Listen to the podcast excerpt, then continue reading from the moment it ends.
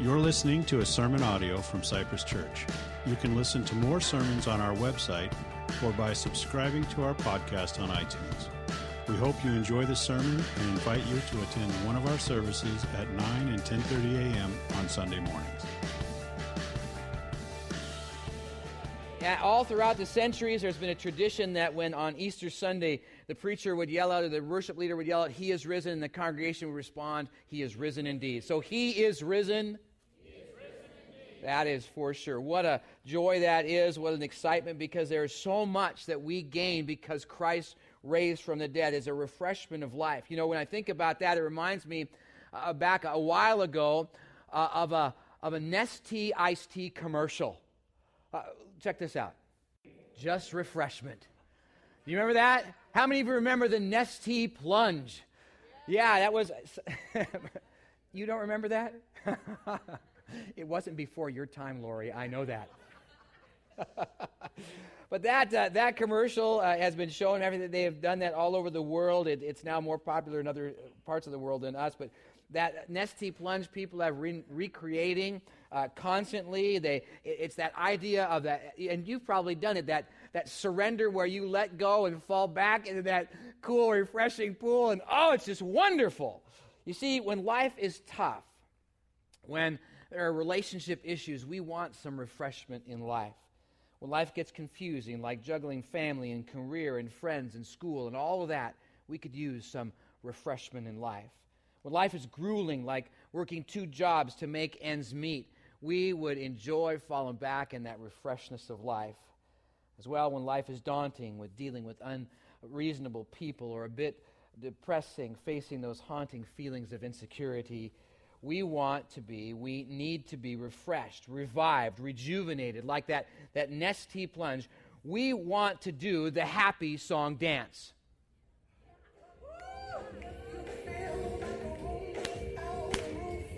Come on.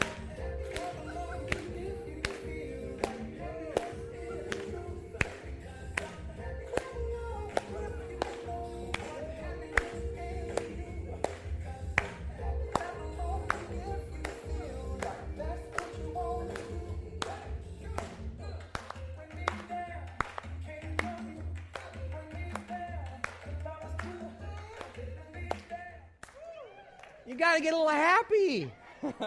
we all want to do that happy song dance. And well, Easter week can be that energizing, that uplifting, that reviving for us. For Jesus said in John 10:10, 10, 10, the last part of that verse, he says, "I have come that you might have life and have it abundantly." That word abundantly means to the max. It means that ultimate refreshment of life. And this week of Easter answers those tough questions that hold us back from the abundance, refreshed life. Like, how do we find clarity in life? The answer is found in Easter week. How do we deal with the anguish of life? That answer is found in Easter week. And how do we get that refreshment made new, restored, revived, living victoriously, thriving, exciting, uh, experiencing love and, and joy? That's found in Easter week. It's all found in Easter. We're packed into this past week and on this Resurrection Sunday is the refreshing reality that Jesus is the answer. We're refreshed by the, the power of Jesus. We are refreshed by the perseverance of Jesus and refreshed by the power of Jesus. So let's examine that scripture that was read for us as Stan read it this morning of Romans chapter uh, 4, verse 25 through chapter 5, verse 8, and see how uh, we are refreshed by the cross of Christ. And so if you wouldn't mind, I know you just stood, but why don't you stand again? Let's pray and when we'll launch into this time together. Father, thank you for bringing us here on this wonderful Easter Sunday, a time where we can be happy that you rose from the grave, happy that we uh, can experience that joy and be refreshed in life. Lord, I pray that you will meet each one of us at our point of need and challenge us and encourage us and draw us to yourself. We pray this in your Son's name. Amen. Have a seat, and you can take out your outline uh, that's inside this folding thing. Stan told you about this. You, well, I'll tell you what to do with that la- later afterwards. But uh, let's over to the outline. And if you have a Bible, go ahead and open up to Romans. If you don't have a Bible, our wonderful ushers are walking down the aisle. They have a Bible they'd like to loan to you. Just raise your hand, and they would happen to be put it in your hand. You can leave it there when you're done, so we can pick it up for the next service. But life can get uh, a little bit puzzling. Uh, and, and, you know, it's kind of like those, those puzzles that people have that tell you to get the ring off of the chain. You know, and if you just do like something like that, it'll work right, just right, and you can spend hours at it. But if someone were to show you, you could do it immediately. I got these from Lance Peterson, one of our leaders in our church, and he just went, and he goes, Look, this is how you do it, Mike. I went, Yeah, I hate you. But we love it when someone can show us. If someone shows us, we gain clarity and it's fun. As well, life can be puzzling and we can find clarity by being refreshed by the person of Jesus. It's trusting in Jesus in the chaos of confusion of life. Like the confusion around Easter week. Uh, we talked about that back in Palm Sunday, and really the whole week was confusing for the disciples. You see, on Palm Sunday, the disciples thought that Jesus was going to come in and take over that he was going to overthrow the Roman government. He was going to stand in the seat of authority and begin to create his kingdom all at once. That's what people thought. But the events of the week didn't quite fold out like that. Thursday night, after this, the, the, the uh, Lord's Supper or, or the Passover meal, they went to the garden and Jesus was arrested. Armed guards came there, uh, chains, they bound him, they took him away. And the disciples are completely confused and amazed. And then the, the, the, the, falling forward of events happened on Friday until he was crucified, breathed his last, and died, and then put in a tomb. And the disciples are bewildered and confused, and life can get just like that. Life can be confusing. We can be bewildered, confused, and even confused about Jesus. Because some of us think that Jesus is just one side, he's just the good shepherd side. That everything good and happy always comes from Jesus, but yet there's also another side of Jesus. He's the Reverend Lord, Master, God Almighty, who requires our obedience. They're all Jesus. He's both. And we can trust Jesus because we know what he says is truth. And the reason we know what he says is truth because of Easter morning. Because Jesus rose from the dead. He is risen living proof Jesus means what he says, validating his claims, a stamp of authenticity on Jesus' authority. Because of Jesus' resurrection, we gain much. Just this last week, uh, Steven Mathewson, a, a, fellow pastor in the Evangelical Free Back East, wrote a book, uh, 50 Reasons Why the Resurrection Changes Everything. I'm not going to read all 50 of them to you, but, but because of G- the resurrection, it gives us eternal life.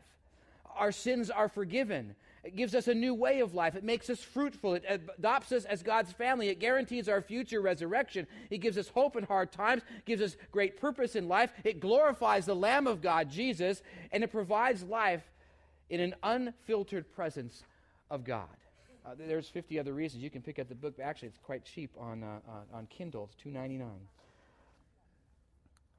But we know Jesus did walk out of that tomb on that wonderful morning, as, as, uh, uh, as maybe you read even this morning of Matthew chapter 28, uh, the Marys came to the tomb and it was empty.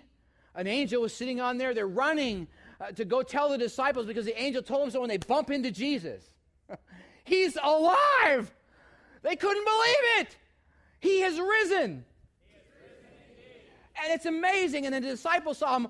500 plus people saw him alive proof Jesus rose from the dead. As Romans, we just read, chapter 4, verse 25 says, He was delivered over to death for our sins and raised to life for our justification. You see, man has a problem. We're sinful. The Bible is really clear of that. We've been born into it and we add to it this mountain of moral debt, this sin. And that has separated us from God. And so we are not justified. Sinful man can't relate to holy God. That means we can't enjoy the benefits of resurrection. That means we can't have our sins forgiven. We can't enjoy a time with God. We, and we won't make it into heaven if we stay in our sin. We need a Savior, and that's why Jesus came. And when He died on the cross, He paid the penalty for our sin. And how we benefit from that is to believe, is to trust in Jesus' person, that He is our Savior. And when God raised Jesus from the dead, it was verification Jesus' sacrifice was full payment for our sins. That's why the resurrection is so important. And if you have your notes there, write down down there 1 Corinthians chapter 15. Read the entire chapter. It talks about why the resurrection is so important. But look at the refreshment of, of peace we receive when we believe. Uh, Romans chapter 5, verses 1 and 2. Therefore, since we have been justified through faith, we have peace with God through our Lord Jesus Christ, through whom we have gained full gained access by faith into the grace which we now stand and we enjoy in hope of the glory of God. Yes, life's confusing and it's chaotic. Jesus, the resurrected Lord, is the answer. So if you don't yet know him, you don't yet have come to that place where you believe in him, investigate him. That's why every Easter we create these packets. Inside there, there's a, a, a book about the resurrection. It talks about Jesus, and in there I've given a letter that explains how you can make sure that you know and have believed. And I encourage you, pick one up. People do it all, all, all the time on Easter week. People take these, take them home, read it, investigate Jesus. And if you already know him, then know him more and fully trust in him for your life. For Easter week, for life like Easter week, is full of pain in life. I picked up the, the Orange County Register this morning. uh, oh, by the way, Marriott's got a um, thing on Disney in here. Uh, it's a, a, wonderful paper. It's got a lot of things in it, but actually, after they get through the goodwill stories, which is the first few pages, it's all bad news. It's talking about corruption and, and killings and murders and accidents and difficulties happening in life. I mean, we only need to just look at the paper. We don't even need to look at the paper. We can just look at our own lives and, and we go through the, uh, the pain of life, struggles that we all face. And though life can be hurtful, we can deal with the anguish of life as we are refreshed by the perseverance of Jesus. It's trusting in Jesus in the strain of pain because Jesus did not back down. Uh, Hebrews 12, 1 and 2, you can write it down, you can read it later. It, it talks about how that we, since we've been surrounded by so great a cloud of witnesses of those who have persevered before us, th- those saints of old, uh, though they're watching on, uh, we can persevere in life because Jesus went to the cross. Jesus endured uh, the shame of the cross, endured the struggle, endured the beatings, all for you and I. And if he can do that, we can do that. Just keep our eyes on him. John 15, 13 says, Greater love than no one than this, that he laid down his life for his friends. Greater love to sacrifice self. Love held Jesus on the cross, not the nails. Because he loved us so much, he persevered for us, and so we should persevere. Life will continue to have pain, but there is hope. Romans continues to talk about it, verse 3 now of chapter 5. Not only so, but we also rejoice in our sufferings because we know that suffering produces perseverance, and perseverance, character, and character, hope. And hope does not disappoint us because God has poured out his love into our hearts by the Holy Spirit, whom he has given us. As we endure and persevere, we grow character is built and we are better and, and more the people God has created us to be. So follow Jesus. Listen to his teachings, apply them to your life. Quit trying to run from adversity and hard work. Work hard at your relationships. Work, work hard at, at your job, giving your best there at school. Uh, put your efforts into being kind and, and helpful and generous and grow in your relationship with God. Yes, life can be painful at times. The answer is not to escape, not to drown it out with drugs or, or alcohol, but to follow Jesus' resolve, to endure, who endured. He endured the beatings, the torture, the humiliation, the pain. Let that refresh you and encourage you and motivate you to look into Jesus. If you don't know him, grab one of these packets. Come talk to one of us sometime. And if you know him, persevere all that much more. Persevere in your faith. Don't just leave it on the shelf. Actually, do something with your faith. Keep at it. What Easter brings is that refreshment in life. As Jesus' life was renewed, resurrected on that Sunday morning, we're made new when we believe. 2 Corinthians 5:17 says, "Therefore if anyone is in Christ, he's a new creation. The old is gone, the new has come. We are said born again, made new, revitalized, restored, revived, living victorious, thriving, experiencing joy and love. because we have relinquished, we have surrendered our lives to the resurrected Jesus. See, there is, uh, we are to be refreshed by the power of Jesus, that power to transform our lives. It's trusting Jesus enough to surrender, to take that Nestea plunge into Him, to relinquish, to let go. But, but it's, not a living, it's not a giving up, it's a, it's a release with hope, like Joseph, uh, Joseph of Arimathea. Uh, we've been talking about him since, since Palm Sunday last Sunday. Joseph of Arimathea, a, a secret disciple, John says. But yet, Joseph, uh, who was a part of the Sanhedrin, uh, let's, let's read about him. If you have your Bible, go ahead and flip over to Luke chapter 23, uh, verse 50. It says, There was a man named Joseph, a, a, member of the council. He was part of the Sanhedrin, this, this 70 group of, of people who served as the supreme court of Jewish law. He was called a good and an upright man who had not consented to their decision and action to kill Jesus, but came after, but came from a, a Judean town of Arimathea, and he was waiting for the kingdom of God. That Sanhedrin, that very smart, intelligent group of men who had studied the, the whole, uh, uh, most of the Old Testament and memorized it and knew of all the prophets and what they had said. And Joseph had observed he had investigated this Jesus, this Messiah that come on the scene. And he held it up towards Scripture, and he saw the prophecies of Messiah, and he saw Jesus, and he had no other choice but to make that Jesus is the Messiah. But he kept it secret. He kept it secret until refreshed by the power of the cross. Joseph got the reality of the power of the love of Jesus as it says in Romans chapter 5, verses 6 and 8. You see, just at the right time, when we were still powerless, Christ died for the ungodly. Very rarely will anyone die for a righteous man, though for a good man someone might possibly dare to die. But God demonstrates his own love for us in this, that while we were still sinners, Christ died for us. When Joseph of Arimathea saw Jesus pay the penalty for our sins, he got it. And he did something that nobody else did. The disciples ran. Those who had spent years with Jesus ran. There was no one else left. And so Joseph did this in verse 52 of Luke chapter 23. Going to Pilate, he asked for Jesus' body.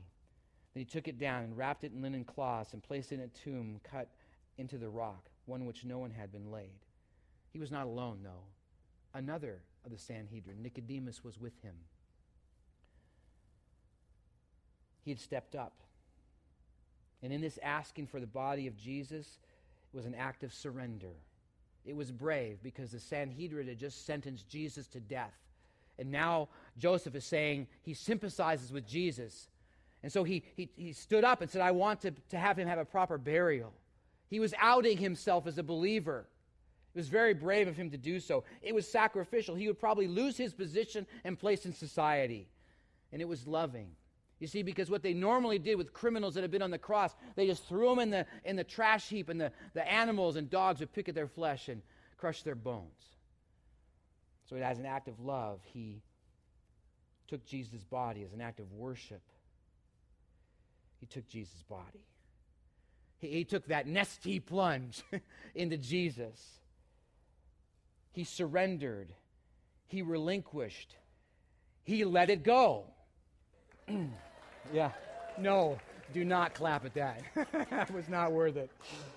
I was in a Disney store and that song came on and everybody stopped. And all these little girls and little boys and parents just started the choreography of this. But it te- gives the right message of letting go, to relinquish. See, to surrender is to self empty and be filled with the Holy Spirit. When you come to faith, when you believe in Jesus, the Holy Spirit comes to be with you, and you are filled with His power to live life. So be filled, self empty. It is to submit, to submit our will to God's will. It's an abandonment of power, of our power to Jesus' reign in our life. It is a release of control, of self to Jesus. It's a yielding to the life changing power of Jesus. We experience that refreshment when we fully surrender to the power of Jesus. The question is, will you? It made a difference to Joseph. It made a difference to Clay and Hannah. And it's made a huge difference in my life. And it can make a major difference in yours as well. Why not? Why not you? Take that opportunity to fully surrender, to take that Nestea plunge into Jesus and to recognize Him. Now, I don't know what particular beverage or food or actions that bring you refle- refreshment in life. I do know that Easter week points to Jesus and the refreshment of what He did on the cross brings. Will you drink in the nourishment? For we are refreshed by the person of Jesus. We're refreshed by the perseverance of Jesus, and we're refreshed by the power of Jesus. He's there for you. And my prayer is that you will take it in. Would you pray with me? Father God, thank you for the reality of today, the Resurrection Sunday that we celebrate. That you, Lord Jesus, uh, didn't stay dead, but you actually walked out of that tomb uh, 2,000 plus years ago today. And we get a chance to celebrate, and we get a chance to enjoy that relationship with you, and we get a chance to be free from sin, and we get an opportunity to live life to its fullest and to know that we're heaven bound. And Lord, how awesome and glorious and amazing and wonderful that is. Lord, may we live in that refreshment of you, and may we experience that refreshment of you in our life. We pray this in your Son's name. Amen.